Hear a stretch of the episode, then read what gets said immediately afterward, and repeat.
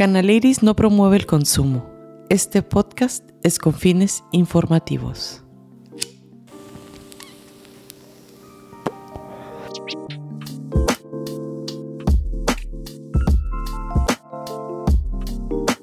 Bienvenidos al episodio número 13 Canaliris Podcast. Buenas tardes a todas y todos. Hoy me encanta este episodio porque es muy especial, es uno muy informativo de sacarnos dudas legales, que es un episodio que nos, me piden mucho y aparte a mí en lo personal me hacen preguntas que yo en realidad pues hace cuenta que me están hablando de la NASA y yo nomás sé que hay planetas pero no sé ni qué, ¿verdad? Este, yo sé que este aquí acostumbro mucho a que haya invitadas pero me encanta también que la información no tiene género, ¿verdad? Es, eh, eh, es, para todos y, que también tenemos seguidores. Claro. Hermosos, ¿verdad? Que apoyan todo este movimiento. Y estoy contenta de, de, presentar hoy a un abogado, a Omar Quintana. Muchas gracias, mucho gusto. Sí, como, como dices tú, este, dos, cosas.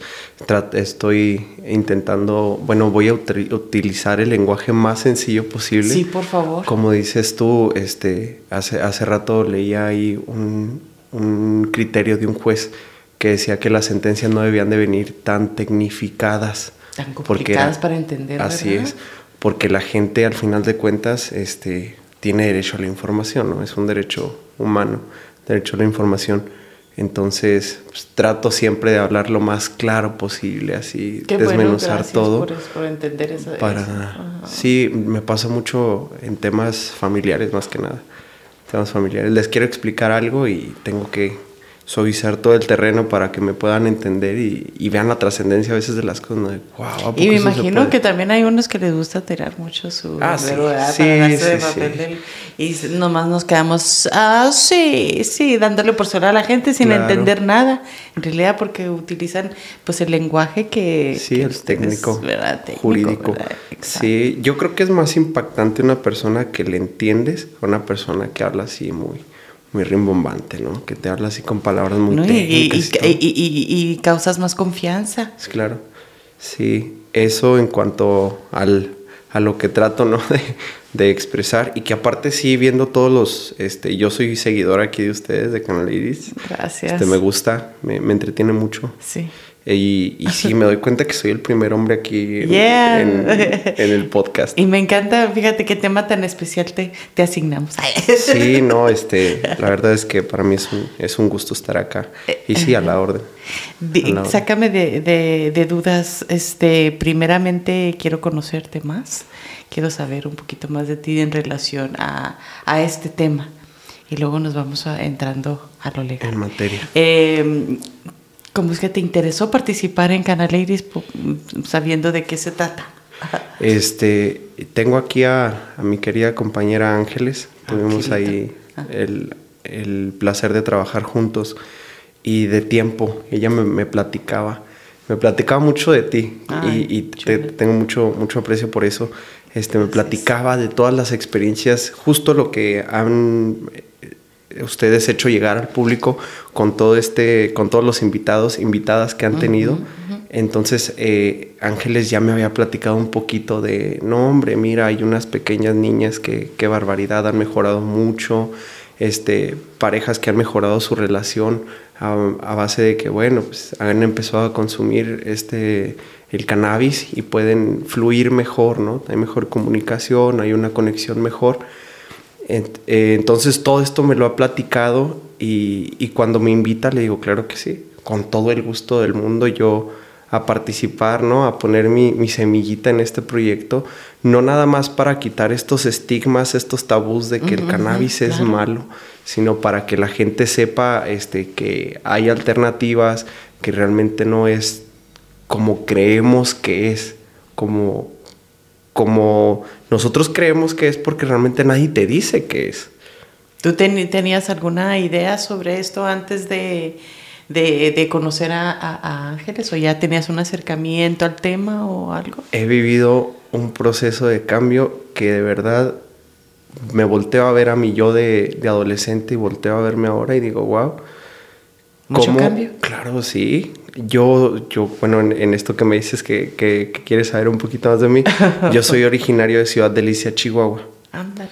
Mi mamá... Conservado, conservadores. Mi mamá educadora, claro. Este, entonces, pues crezco en un fraccionamiento, en un área donde hay puros maestros, ¿no? Sí. Entonces, eh, pues ese era mi mundo, ¿no? Ese, ese fraccionamiento era mi mundo y ahí nadie consumía, o bueno, jamás me tocó ver a alguien consumiendo o fumando marihuana, ¿no? O alguien que me dijera, mira, así se ve una persona que está bajo la influencia del cannabis. Así es que simplemente no era como un tema, ni siquiera, ni siquiera un estigma, ¿no? O simple y sencillamente no. No se hace. No se Ajá. Entonces, este, también tengo por ahí recuerdos de, de, mi abuelita, que obviamente allá, no sé, no sé aquí, pero el término para referir a una persona que consume cualquier tipo de droga, que no sea alcohol, es un marihuanillo. Es un marihuanillo. Entonces pues eh, ahí, ¿no? Ahí empieza como que a, cimentarse todo este estigma de que eh, cualquier droga es marihuana, ¿no? Y cualquier droga que es mala es marihuana, ¿no? Porque así, hay un marihuanillo. Ah. Y pues claro que no. Entonces, este, me acuerdo que mi abuelita me decía, no, si algún día te ofrecen algo, este, di que no y repórtalos. Ni, mi, mi, mira, mi, abuelita era bien intensa, me decía, ni siquiera con la policía, con, con, el ejército, porque me decía, ellos son los así, los más, el ejército, voy a yo, oh, sí, claro, no, ahorita voy al cuartel y oiga, para de la escuela, pues claro que no. Este, pero sí, ese fue el acercamiento inicial que tuve, ¿no? El, el de la educación básica. Ajá, ajá. Este, obviamente cuando voy avanzando en, edad, pues uno va formando sus propios criterios. Y yo la verdad es que, este, como dices tú, conservador de ranchito. Y tenía todas estas ideas. En cuanto a temas polémicos, siempre, este, pues, tenía una opinión. Y siempre era conservadora, precisamente. Cambia todo cuando yo me vengo a vivir a Ciudad Juárez cuando yo me vengo a estudiar a la universidad acá. Híjole, ¿no? ¿Acá ya te marearon o qué? No me mareé, más bien tuve más acceso a la información. Eso es lo que al final de cuentas. Por ejemplo, yo respeto, yo como hombre respeto mucho el tema, por ejemplo, a lo mejor del aborto. Yo no, no opino abiertamente porque quizás no me, no me corresponde, pero quizás tengo alguna opinión, ¿no? Este, digo, en caso de algo, bueno, tengo una opinión que cambia con el transcurso del tiempo. Porque allá tengo una amiga y le mando muchos saludos, se llama Brenda, este, mi, compañera Brenda. Saludos, Brenda. Siempre ha sido liberal. Y ella era más de ranchito que yo, ella sí era de una comunidad, de una colonia alejada y donde el hombre de la casa es quien manda, ¿no? Quien, quien suministra, quien manda y quien toma las decisiones de, la casa. Y ella, mal que bien, siempre tuvo esta posición que no gritaba tanto a los cuatro, no se esforzaba tanto en, en, hacer cambiar a las demás personas, pero defendía su punto de vista. Entonces, este...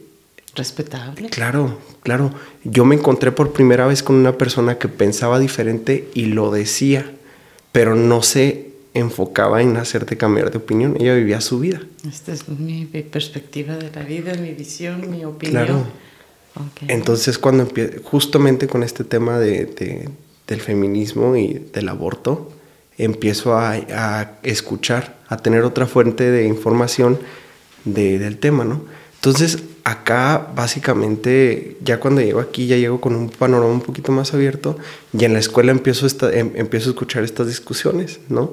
De, que es, es, decisión de la mujer, realmente el hombre no sufre los cambios hormonales, físicos, es que, que si bien tenemos una participación, bueno, no corremos con todo el proceso, entonces cambia mi perspectiva y así con los demás temas como es el uso de las drogas.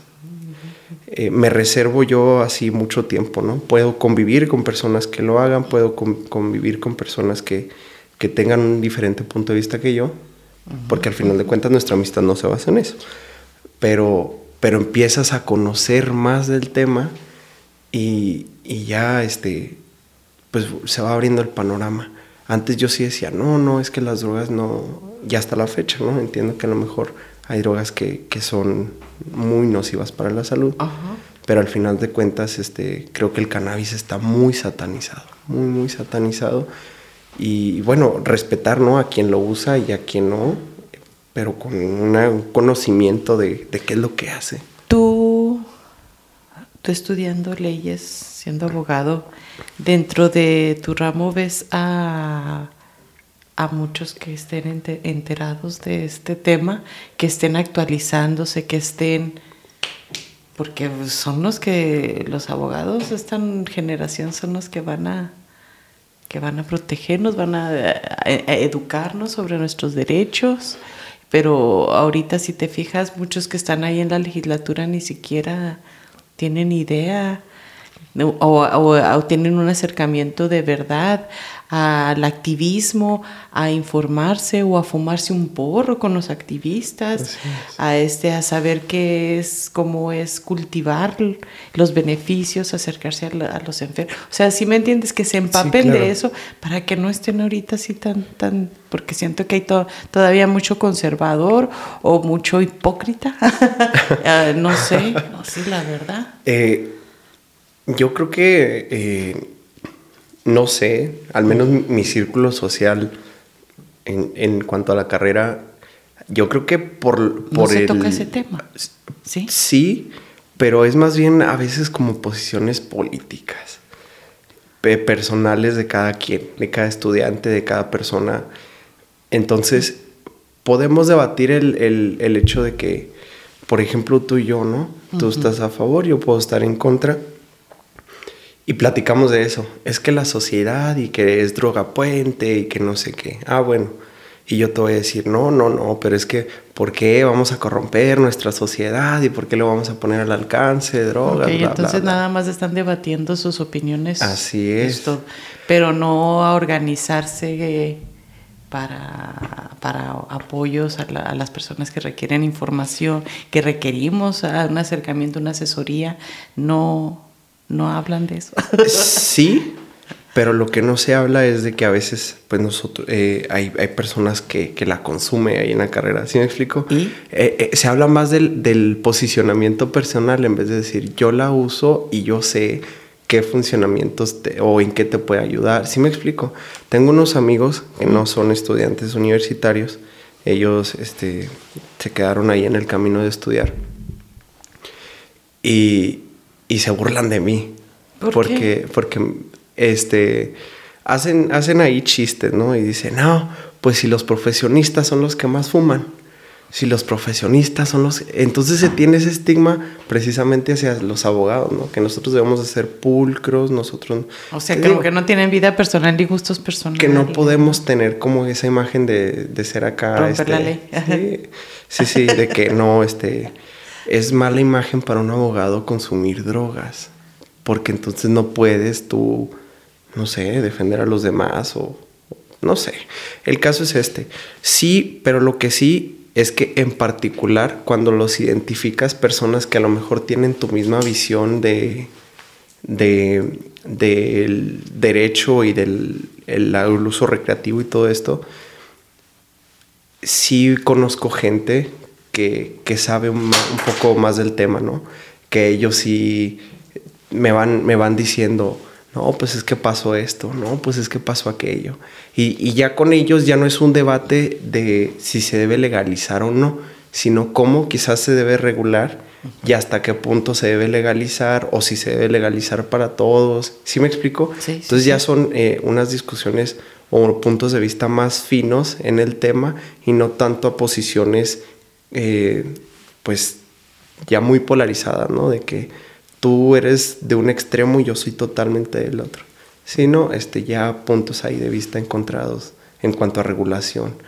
Algunos van más allá y se van a materia internacional de otros países. Entonces, sí hay, sí hay. Y, muchas veces son quienes están dispuestos a colaborar con, con las distintas agrupaciones, ¿eh? porque quieren hacer llegar esa información porque están de acuerdo con el tema. Sí, definitivamente. Y pues. que, que definitivamente puede que la usen o no, pero al final de cuentas entienden este eh, hilo derecho humanista de que, oye, pues si él puede y quiere consumir, ¿por qué no? Si al final de cuentas eh, pues no es algo que te ponga agresivo, que te vaya a matar al instante, que más bien se puede regular. Digo, una droga... Porque en todo eso se basa, ¿verdad? En toda esa información. Y que al final de cuentas, este, pues digo, hay drogas que son legales y son nocivas, ¿no? El medicamento mismo muchas veces causa mucho, mucho daño al sistema. Y también eh, pues, la cerveza, o sea, la cerveza es una droga que sabemos que, que en exceso puede causarte mucho daño, ¿no? Incluso puedes causar algún accidente y se acabó el cigarro también, todos los químicos que trae, que es nocivo, pero al final de cuentas es legal, está regulado. Muy bien. ¿Y, y ahorita cómo ves el panorama sobre la legislación y todo eso, regulación y cuánta cosa, el tema? Uh, tienen atrasado que ya en septiembre, que ya en octubre, desde hace dos años de eso, ¿no? Más. Y no vaya a pasar este sexenio y, sea lo mismo. ¿Cómo ves ahorita el panorama? Ya ves en Oaxaca. Habrá una oportunidad de que en el estado de Chihuahua se pueda hacer un movimiento similar al de Oaxaca. Por lo, por lo que encontraron, tengo aquí, aquí que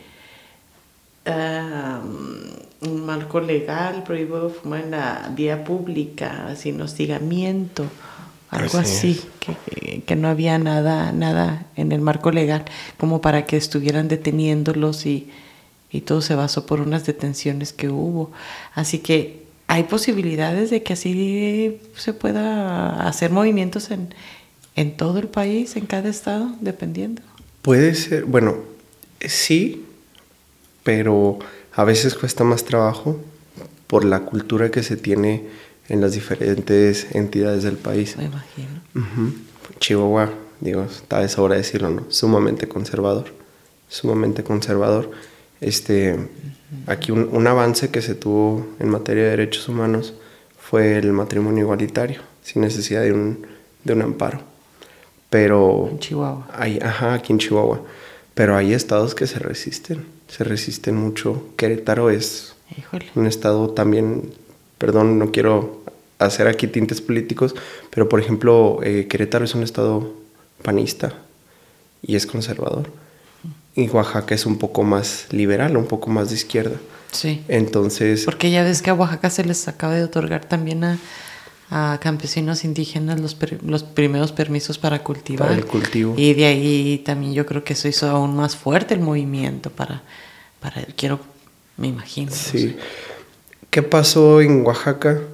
Em, bueno, se encuentran ahí un colectivo, no sé si se llama Plantón 420 o Planta 420. Plantón. Plantón 420.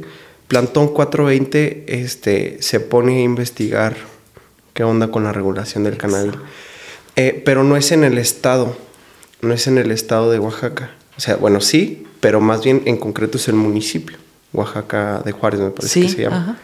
Entonces en el municipio, el Plantón 420, el colectivo se da cuenta de que no hay regulación que prohíba el consumo en espacios públicos. Esto no quiere decir que se dieron cuenta que la marihuana era legal. Se dieron cuenta que se podía consumir en un espacio público. ¿Sí? Parquecitos, todo esto. Ya con eso nos conformamos. ¿Sí? ¿Por, qué, digo que no es legal? Por este principio o por este, pero que sí se puede consumir. A lo mejor hay una confusión. Una cosa es el consumo, o sea, y otra cosa es el lugar en donde lo consumen, ¿no? La ley general de salud nos, daba, nos da la opción de poseer hasta 5 gramos de marihuana para el uso personal. Entonces, ¿qué quiere decir esto? La marihuana es legal, en pequeña porción pero es legal. Eh, eso es a nivel nacional. A nivel nacional, sí, esta es una ley federal. Es ilógico porque, oye, me dejas portar 5 gramos, pero ¿de dónde la saco? Ah, lo que preguntaba, lo que decía ¿Sí me ¿verdad? exacto. Entonces, es ahí una contradicción sumamente, eh, general. Entonces, este, pues bueno, es, por eso es que se empieza a armonizar todo esto. La marihuana está eh, prohibida en México desde 1926. Desde 1926. No desconozco si la sanción era alguna sanción administrativa, pero hasta 1929, tres años después, la incorporan eh, al Código Penal, que ya ahí son multas, cárcel, en 1929. Entonces, desde entonces eh, salen ahí algunos criterios pero, de la Corte, pero va más enfocado al uso del alcohol en cuanto a la relación laboral. Si me explico, básicamente el tema de la, de la marihuana estaba detenido. Hasta, pues bueno, ahí se van dando ciertos, ciertos criterios de la Corte. En 2017, yo, yo siento que ahí es donde empieza el caminito a la legalización saca Enrique Peña Nieto eh, un decreto en donde dice que se debe de emitir una ley para el, para el uso médico y la investigación del cannabis. Entonces ahí pues se avanza un poquito, ¿no? ¿Por qué? Porque ya lo están reconociendo como, como una medicina alternativa y aparte ordena pues que, se dé investigación, ¿no? Oh. Que se puede investigar para el, para el sector salud. Entonces, este, sale Enrique Peña Nieto y, y entra el presidente López Obrador, ya con una visión un poco más de izquierda, con un Congreso más progresista, menos conservador. Entonces, este, por ahí hay unos amparos y la Suprema Corte absorbe ese, ese asunto. Entonces dice que no nada más debe de legalizarse en cuanto, o debe de permitirse en cuanto al sector salud, sino con el uso recreativo, lúdico. Entonces, luego de, la Suprema Corte ordena regularizar este, el uso del cannabis también en, en cuanto al uso lúdico, y por eso que se viene entonces esta ley eh, me parece que es la ley federal de regulación del cannabis, me parece, en donde establece ahí ciertos criterios para el consumo y para el, la aportación y para, para poderla sembrar. Entonces se, eh, se manda esta ley se empieza a discutir en, en, el Senado y la aprueban. Entonces el Senado aprueba ahí el, esta reforma, ¿no? esta creación para la ley. Luego de esto, se la pasan al Congreso, a, la Cámara Baja, la Cámara de Diputados. En la Cámara de Diputados la empiezan a discutir y le hacen ciertas modificaciones. El Senado decía, hay que hacer un instituto que se va a encargar de, de los lineamientos para el uso del cannabis y todo este, este rollo, ¿no? Y la Cámara de Diputados dice, no, no vamos a crear otro instituto, va a ser a cargo de uno que ya, que ya esté en funcionamiento, ¿no? Y le hacen ahí ciertos ajustes a la ley, entonces lo pasan otra vez a la Cámara, lo aprueban en la Cámara de Diputados y lo pasan otra vez al, a la Cámara del Senado, que es donde está atorada ahorita. Se supone, nos decían que, que la iban a discutir y votar en este periodo que terminó en abril, pero la verdad desconozco, no creo que la hayan pero por este mismo tema de que, bueno, se venía la reforma energética, estaba la consulta al presidente. A lo mejor esos temas, mera cuestión política, pudieron haber afectado en la discusión de, de esta ley. Pero ahí va, ahí va. Pues a ver qué cuánto va. ahí va, ahí va, pues a ver cuánto va. Sí. que ya tienen mucho, no, no, no. ¿Qué es lo que, en qué, eh, qué es el proceso? ¿Qué es lo que los atora? ¿Qué, ¿En qué no se ponen de acuerdo? Los, los diputados, este, las cámaras tienen sus agendas de discusión. Entonces, este, Entonces puede ser más por las agendas. Sí, te digo, a veces son cuestiones políticas que lo van, que lo van retrasando, pero... ¿Crees que haya intereses ahí o definitivamente no tienen ni idea cómo, cómo manejar esta situación al, legalizarla? Ahora, dime una cosa, al momento de que, que vayan a legalizar, ¿qué va a pasar con los amparos? ¿Sí tiene uno que seguir amparándose? Mm. Por supuesto que no, ¿verdad? No. ¿Saldrían ya como ni al caso?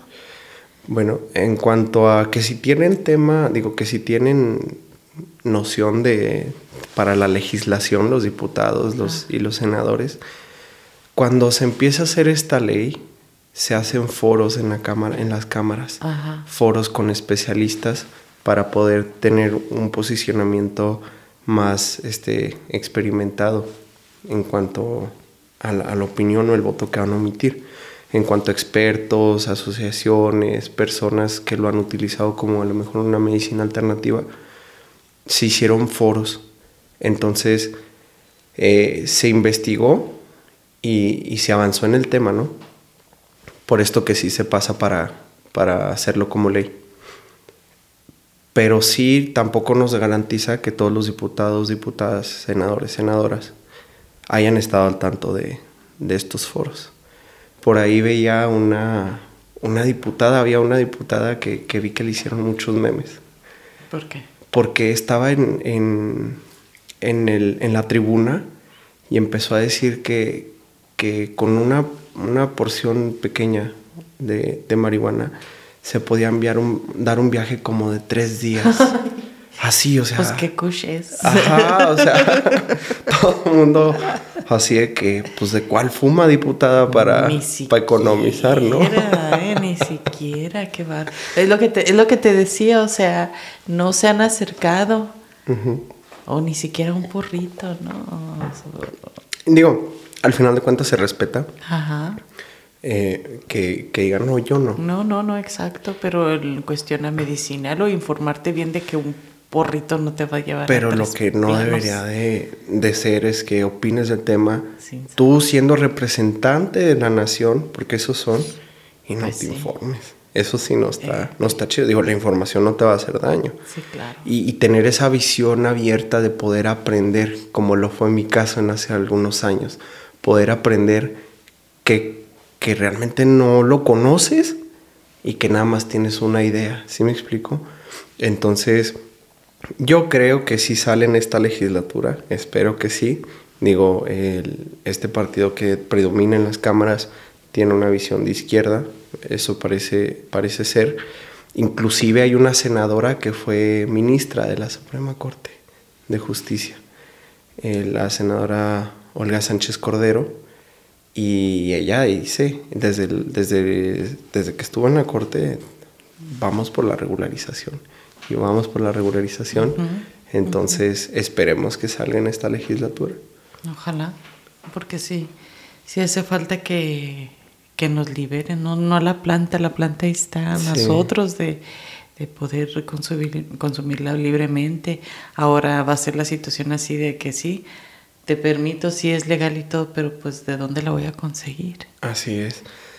Ahí la ley contempla varias cosas en, en cuanto al consumo, a la aportación y a, a cómo conseguirla, ¿no? Se prevén tres aspectos en cuanto al, a cómo conseguirla.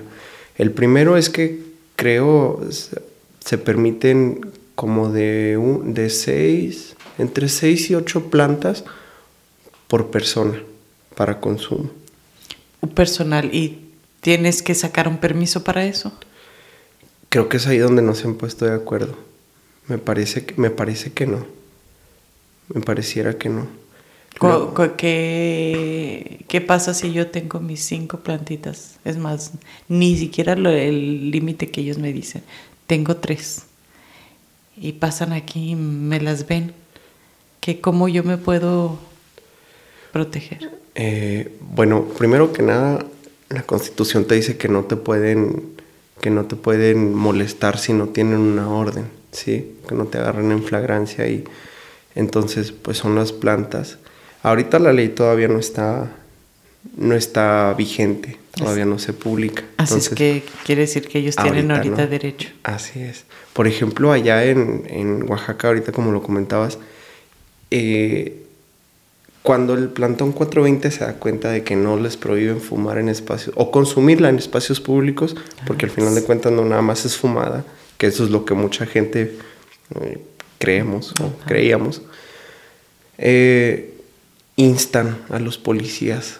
Si ves a alguien consumiendo marihuana en un espacio público, por favor no lo molestes. A ese ¿Por qué? Pues porque el municipio reconoce como un derecho humano.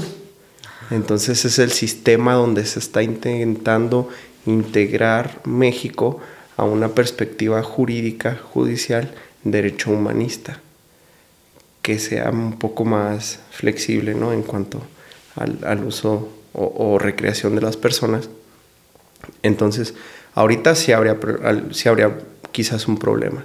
Que fíjate que muchas veces los policías no llegan tampoco en mala onda. ¿eh? me, he tocado escuchar personas que, que te platican, no, el vecino tenía una plantita ahí afuera pues, sembrada y llegó la policía y le pidió que la retirara. O le pidió que la, o, sea, le dijo que la podía tener, pero dentro de su domicilio, en su patio, allá al fondo, adentro, pero no aquí en vía pública. Entonces a veces los policías también son son accesibles y más por este, por este rollo, ¿no? La aportación personal es de 5 gramos. Yo no quiero contribuir ahí a los mercados ilegales, entonces tengo mi siembra. O sea, tengo una plantita y pues está ahí. Entonces a veces los policías también se aportan pues por esto mismo, ¿no? No, no, no, no están hostigando ya mucho con, con esa situación. Así es. ¿Crees tú que mm, también tenía la curiosidad si has escuchado de los clubs canábicos también, donde hay espacios, ¿no?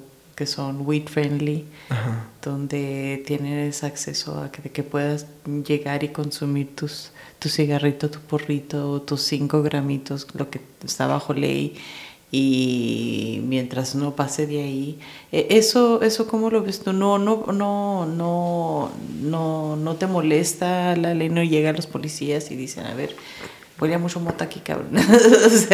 sí, a, veces sí, sí llegan ahí. Porque hasta donde tengo entendido, hay, hay clubs canábicos así, pero se les pide mientras haya ventilación y no, no afecte a terceros, porque pues es, es, propiedad privada. Así es. fíjate que esto la ley lo, lo contempla y, y, es otra de las maneras en la que puedes acceder al, al, al cannabis. La ley te contempla el uso personal y cultivar, pero también contempla los clubes canábicos.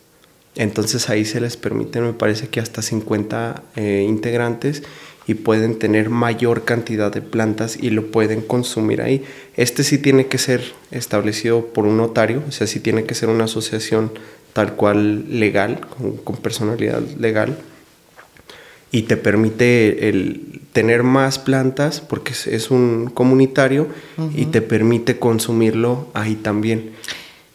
Y la otra, la última, es que se va, parece ser que la ley viene contemplando que se pueda tener puntos de venta de, marihuana para que si no quieres tenerla tú en tu casa y no quieres pertenecer a un club, bueno, lo puedes, eh, la puedes conseguir mediante algún punto establecido, regulado, de donde esté más controlado para que saber que, que, que el producto es lo que es, que está en buenas condiciones, todo esto. Entonces eso lo contempla esta ley federal de la regulación del cannabis. Oye, eso, eso, eso está, eso está muy excelente. Omar, se nos terminó el programa. Qué triste. Te, digo, se va rapidísimo. Sí, yo sé, esto es este, Pero necesito que me acompañes en el episodio número 14, segunda parte de esto, para que sigamos. Me interesa más que nos hables sobre este, esto precisamente en lo que nos estamos quedando, sobre los clubs canábicos, sobre nuestros derechos si nos agarran en la calle con nuestro porrito, que tenemos, cómo tenemos que actuar y otras dudas que vayan fluyendo. ¿va? Claro que sí. Muchas gracias, Omar. Dinos, Omar, ¿dónde, nos, ¿dónde te pueden encontrar para cualquier dato? Pues mi Facebook es Omar Quintana, este, mi Instagram es Omar-Quintana-8 me parece. No tengo así realmente... Ahí lo ponemos en, el, en, la publicación. Y, y, pues a la orden, lo que se les ofrezca con mucho gusto. Muchas gracias. Si no soy yo, este mis colegas muy seguramente estarán interesados en poder ¿De verdad? apoyar. Sí, claro, ¿Tienen, siempre. ¿Tienen los colegas que están interesados en este tema? Sí. Híjole, sí, sí, sí, claro Vamos a armar una mesa redonda aquí. Sí, con mucho gusto. Claro. Bueno, pues este fue el episodio número 13. Muchas gracias, Canaladies y Canabatos, porque también nos escuchan, nos, nos apoyan. Ya saben, en el próximo episodio vamos a, a darle continuidad a este tema muy interesante, ya lo pedían, esperemos, aparte de esta invitación, volver, volverte a tener de invitado. Claro que sí, las veces que ustedes me inviten aquí estaré. Ya saben, escúchenos y suscríbanse y síganos, denos like compartan YouTube, Spotify, Google Podcast y SoundCloud. Ya saben, préndanlo. Canaliris no promueve el consumo. Este podcast es con fines informativos.